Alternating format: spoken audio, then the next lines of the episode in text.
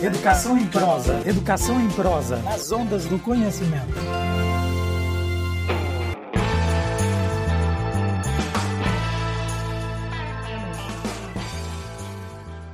Oi, gente! Que bom estar aqui com vocês mais uma vez. Esse é o episódio 3 do podcast Educação em Prosa nas Ondas do Conhecimento. Para quem nos ouviu já e para quem ainda não ouviu, essa é a primeira vez. Meu nome é Sara, sou da Gerência de Educação à Distância do CEPFOR Goiás. E sabe o que a gente vai falar hoje? Sobre o lançamento de uma revista. E não é qualquer revista, não. O CEPFOR está lançando a REC, que é a revista de educação em contexto do CEPFOR Goiás. Só que hoje, para fazer essa apresentação, não vim sozinha, não. Trouxe a Rita de Cássia, que é a nossa superintendente do Centro de Estudos, Pesquisa e Formação dos Profissionais da Educação, CEPFOR Goiás. E a Rita vem trazendo tanta novidade, tanta coisa boa aí para você que é professor e quer publicar material. Não posso adiantar o tema não, tá? Porque essa conversa é com a Rita. Mas para quem não sabe, foi feito no dia 4 de outubro o lançamento oficial. Foi uma live no Instagram do CEPFOR, que contou com a presença da secretária, a Fátima Gavioli, da Rita e do Wagner, que vocês já ouviram aqui no episódio 2, que é gerente do Centro de Estudos e Pesquisa para o Desenvolvimento dos Profissionais da Educação e também editor da revista. Ela será uma revista eletrônica que trará uma abordagem de temas educacionais diversos e também terá diversos tipos de formatos textuais aí.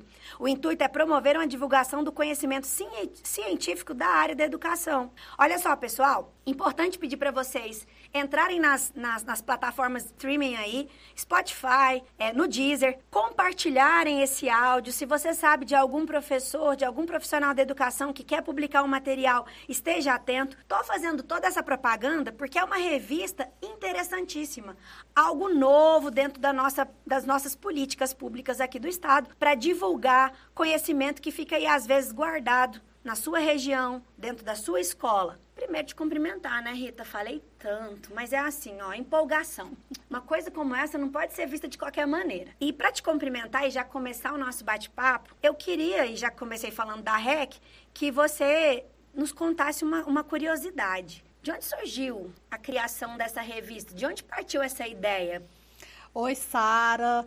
É, eu quero é, cumprimentar você de uma forma muito especial. Antes de responder sua pergunta, é, eu, quero, eu quero contar para todo mundo que é uma alegria muito grande poder participar desse podcast, que era uma, uma ação também do Centro de Formação, que eu fiquei muito feliz quando a gente começou aí a gravar, a desenvolver esse projeto. Então, é, é um prazer para mim tá, estar aqui hoje com você e falando aí para todos os nossos profissionais de educação sobre esse tema, né? Que é tão importante. Mais uma coisinha antes de responder essa pergunta eu quero contar um pouquinho da minha trajetória profissional, até para vocês entenderem a minha resposta para essa primeira pergunta.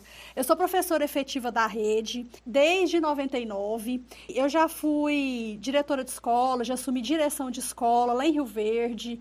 É, na verdade, eu comecei a minha carreira profissional em Rio Verde, como professora no Colégio Estadual Olímpio Pereira de Castro. Depois eu assumi a direção dessa escola.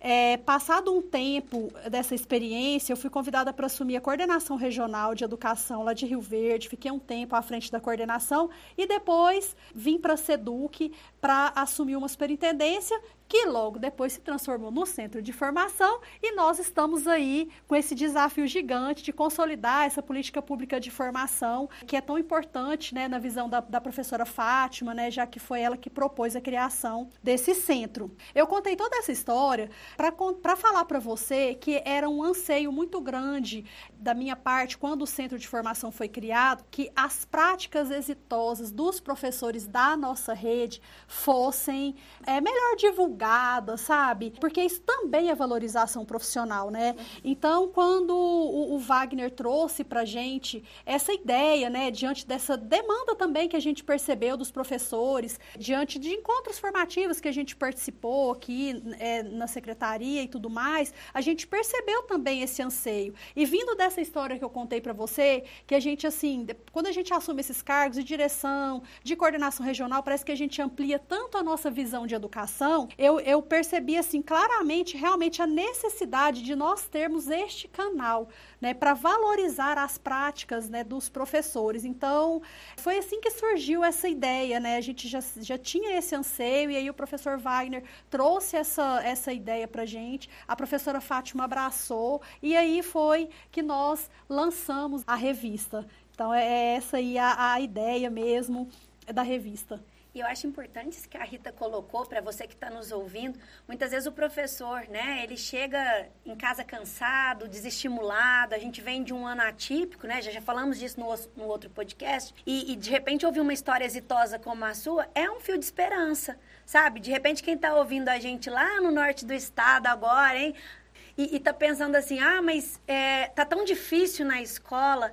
Se você se dedicar, se você tiver boa compreensão do seu espaço, da sua formação, do que você veio fazer para a educação, tem muito caminho para percorrer. É verdade, Sara. E eu costumo dizer que, independente da, da função que a gente estiver desempenhando, o importante é fazer o que a gente gosta Sim. e da forma como a gente vê que os professores da nossa rede, que os profissionais da nossa rede realmente abraçam Sim. as ideias e os projetos que a gente propõe. E aí estamos aí em primeiro lugar no IDEB, né, Sara? É, isso aí tem que ser ressaltado por favor. É verdade. E aí a pergunta agora é porque assim, ó, o objetivo da revista é, vai ser, ser, ser promovida por meio eletrônico. Qual, por que vocês tiveram essa, essa, essa sacada e de repente não ser impressa? É, então, o, o objetivo né, dessa mídia eletrônica é institu, institucionalizar essas políticas públicas, né, para sistematizar esse conhecimento. Uhum. E, é, então, assim, a gente acha que a, a, hoje essa, essa questão é, das ferramentas eletrônicas, a gente tem um alcance muito maior, Sim. né? E fora o custo também, que a gente também precisa levar em consideração, o, é, quando a gente vai lançar uma, uma proposta, um projeto aqui na secretaria, a gente tem que, tem que levar em consideração o impacto financeiro que a gente vai causar, né, nas contas e tudo mais. Então, a gente acha que, é, é sendo de forma eletrônica, a gente vai ter um alcance muito maior, né, e sem um custo tão exagerado como seria é, uma revista impressa, né? Acaba que até o impacto ambiental, né? Também. Que a produção dos, dos, materiais impressos, muitas vezes, a logística, a distribuição e o cuidado, é. né? Porque tem muita revista que fica, às vezes, no estoque, essas coisas, e, e sendo eletrônica, a pessoa pode acessar a qualquer hora, ela fica temporal, né? Exatamente. Né? E não, ela, não vai, ela não se perde com o tempo, né? Ela é. vai estar tá ali forever. E aí, já que a gente tem essa perspectiva de divulgação e ampliação, não para quem está só em Goiás, a gente tem falado que a nossa pretensão é que esse podcast rode aí o mundo. Por favor, viu? Eu quero muito isso. Quem pode enviar material para ser publicado, Rita? E como ele será selecionado? Todos os profissionais de educação da Secretaria do Estado de Goiás, independente do vínculo, seja é, efetivo ao contrato, ele pode encaminhar para a gente. A princípio, a gente está abrindo para os profissionais da rede estadual. Ah, sim. Mas aqui tudo a gente tem expectativas de crescimento, né, Sara? Então a gente quer, assim, muito, muito por agora, assim, já é, depois dessa primeira experiência, a gente uhum. quer ab abrir mais para outros profissionais de outras redes também, de outros estados, né? Então, a revista, ela tem um conselho editorial, né? Então, esse conselho vai selecionar dois pareceristas, olha essa palavra, pareceristas, com especialidade, né, ou afinidade em relação a esse conteúdo temático do, do trabalho que a gente receber, para fazer a apreciação. Com, com, caso esses pareceristas, né, aprove ou não, caberá ao conselho decidir a publicação ou não. Esses pareceristas, eles podem é, apresentar um, é, um parecer favorável, né?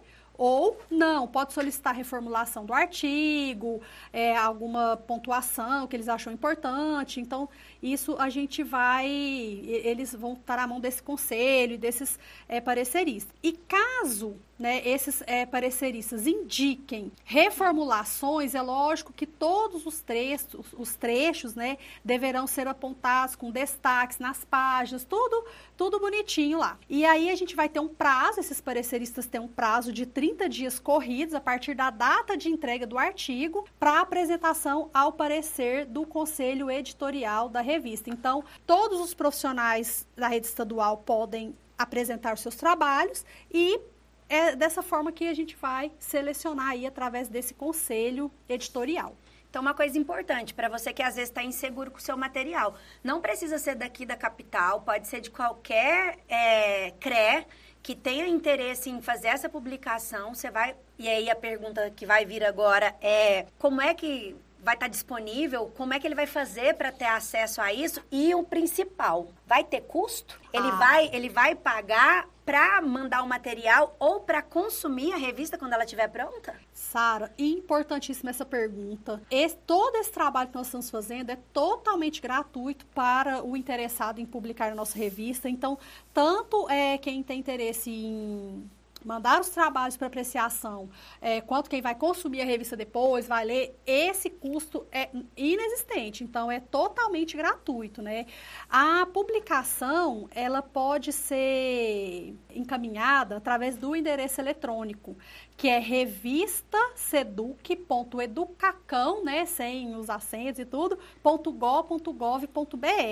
Então, lá a gente vai ter, o, o- interessado vai ter toda a orientação para acessar, né, e publicar lá, mandar a sua publicação para a REC, né, que é a nossa revista. E é tudo totalmente online, tá?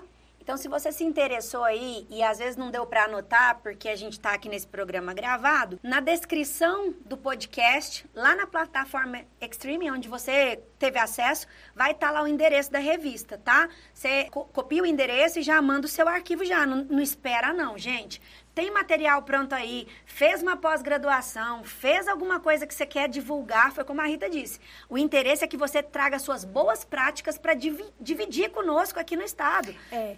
E importante também falar, Sara, que a gente vai ter uma periodicidade semestral. Ah. Então dá tempo, né? De, por exemplo, agora, fim de ano, tá todo mundo com avaliações externas, com, eh, fin- finalizando o ano letivo e tal. Ai, nossa, queria tanto publicar, mas eh, não vou conseguir mandar meu material eh, Agora. agora. em outubro, por exemplo, porque eu tô com muito uma demanda de trabalho grande. Não tem problema, né? Mas não deixe de mandar. A gente quer, assim, a- o nosso objetivo maior é realmente valorizar a prática eh, exitosa dos nossos professores, dos nossos profissionais da rede estadual de educação. Então, eu ia perguntar é, se tem um formato específico, se o texto tem que ter é, alguma regra, alguma lauda, é, onde ele entra em contato. É nesse mesmo site que ele vai mandar o material, lá tem é, o que é padronizado para ele mandar esse texto? Tem, Sara, lá no, no- nesse endereço eletrônico que a gente citou e que vai Aham. estar lá depois é, disponível para quem tiver interesse, tem toda a orientação, inclusive com templates que a pessoa pode usar para colocar o seu material. Então, assim, é, é muito tranquilo. Lá no, no site está tudo muito bem explicado. Eu tenho certeza que os interessados não vão ter dificuldade em relação a essa questão do, da- do formato e tudo mais que precisa ser é, encaminhado, não. E outra coisa, já que a gente está conversando aqui com a Rita, que é a superintendente do CEPFOR, né, que é o Centro de Estudos e Pesquisa, eles têm um canal no YouTube e também no Instagram. Você que não, não conhece, não se inscreveu, se inscreva, faça parte, saiba o que, que eles estão trazendo toda semana, gente. Praticamente todos os dias tem live de formações gratuitas, tem cursos que são oferecidos é, e disponibilizados lá, divulgação de novas datas de curso. Para quem está interessado em fazer um curso à distância, porque não tem como estar aqui na capital, ou se está na capital, e como a Rita colocou, é muita atividade no final do ano, aproveitando esse espaço aqui né, e fazer essa divulgação. Lá, tanto no Instagram quanto no canal do YouTube, você vai conseguir alguma coisa relacionada a esse material da REC. Eles colocaram lá, tá salvo, inclusive a live com a, com a secretária, com a Rita e com, com o Wagner. E é bom que você dê uma olhadinha, porque isso aqui é rápido e às vezes você quer mais informação. Lá tá melhor descrito. É isso aí, Sara. A gente tem que reforçar bastante esses nossos canais de comunicação, é, principalmente o canal do YouTube, do CEP4. É, nós temos lá todo o material que a gente produz, todas as, essas, igual você disse, os ciclos de formação, os ciclos de lives formativas.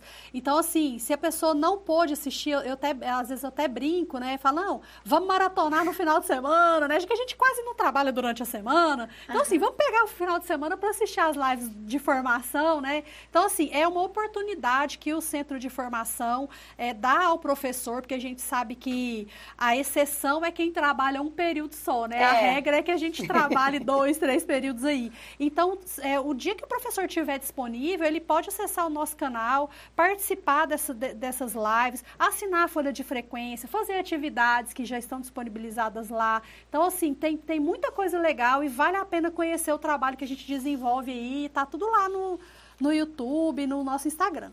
Para encerrar, antes das considerações finais da Rita, ela mencionou que a publicação vai ser semestral, então são duas publicações anuais, né? Para essa publicação, a intenção é agora janeiro, dezembro? Qual que é a data de previsão? Como a gente lançou agora praticamente no final do uhum. ano, a primeira publicação acontece no primeiro semestre de 2022, ah, né? Uhum. Então, assim, a gente quer trazer mesmo esse, esse debate aí entre pesquisadores, professores, estudantes. Eu quero até comentar, você disse assim, quem, tá, quem fez uma pós-graduação, mestrado, nós temos tantos servidores é, que estão concluindo aí cursos de pós-graduação, cursos de mestrado, cursos de doutorado, né? Uhum. E que uhum. podem contribuir mandando seus trabalhos para serem publicados na revista. A gente vai ficar muito feliz de ter esse, esse pessoal é, compartilhando com a gente, não ficar só ali na sua escola, na sua regional. Às vezes, tem muitos trabalhos que a gente, que a gente vê aí, porque o Centro de Formação também que autoriza as pesquisas nas escolas, Sim. sabe? Então a gente recebe muito pedido de autorização de pesquisa, né, de campo, coisas assim muito ricas, é, que, que eu tenho certeza que vão é, engrandecer muito o trabalho dos demais profissionais, incentivar o professor, né? Uhum. Mas, ah, não, fazer um mestrado, não, tô cansado e tal. Nossa, mas eu li uma pesquisa tão interessante, eu queria desenvolver também alguma coisa nesse sentido. Então, é muito importante também para a gente estar tá, é, incentivando os colegas, né, a também cada vez mais procurar o aperfeiçoamento, né? Então é muito importante isso. Então a primeira publicação, ela vai ser no primeiro semestre, né? Porque a gente lançou agora no final, então eu penso que em junho a gente consegue fazer esse primeiro lançamento aí de 2022. Então, como a Rita colocou, né, antes de pedir as considerações finais, se você estiver preocupado que agora você não consegue mandar seu material, de repente, janeiro, quando você estiver organizando a sua vida, você olha lá no seu computador e fala, não, vou mandar para o pessoal da revista. Mas não perde essa oportunidade, não. Rita, suas considerações finais? Olha, Sara, eu quero dizer para você e para todos aí que estão nos ouvindo que foi realmente, assim, uma, um prazer muito grande poder trazer esse, essa ação do Centro de Formação, tá? divulgar né, para toda a rede aí essa ação que, que vem assim para valorizar. Né? Eu quero frisar bastante essa palavra, porque muitas vezes a gente fica assim, ai, é, o aumento, é o salário que, que é pouco e tal. A gente pensa muito nessa parte financeira quando a gente fala em valorização. E a gente sabe que valorização profissional não é só isso, vai muito além, né?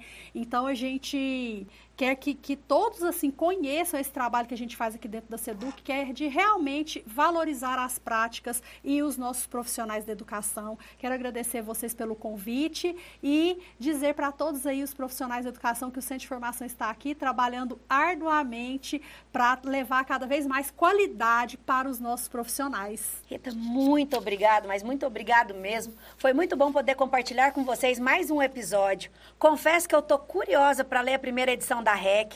E quem sabe até enviar um material, já fiquei aqui pensando, vou querer publicar também. Você que está nos ouvindo, não se intimide. Não busque desculpas, procure se organizar, envie seu material para ser avaliado e publicado. E assim, a Rita está aqui hoje conosco como convidada, mas a Rita também vai estar tá aqui como entrevistadora, tá bem? Ela foi incentivadora e a gente quer ela junto com a gente aqui também, tá bom? Um abração de toda a equipe e fiquem aí ligados, compartilhem, comentem, distribuam esse episódio e não se esqueçam, na próxima semana tem mais, hein? Abração a todos. Educação em prosa. Educação em prosa. As ondas do conhecimento.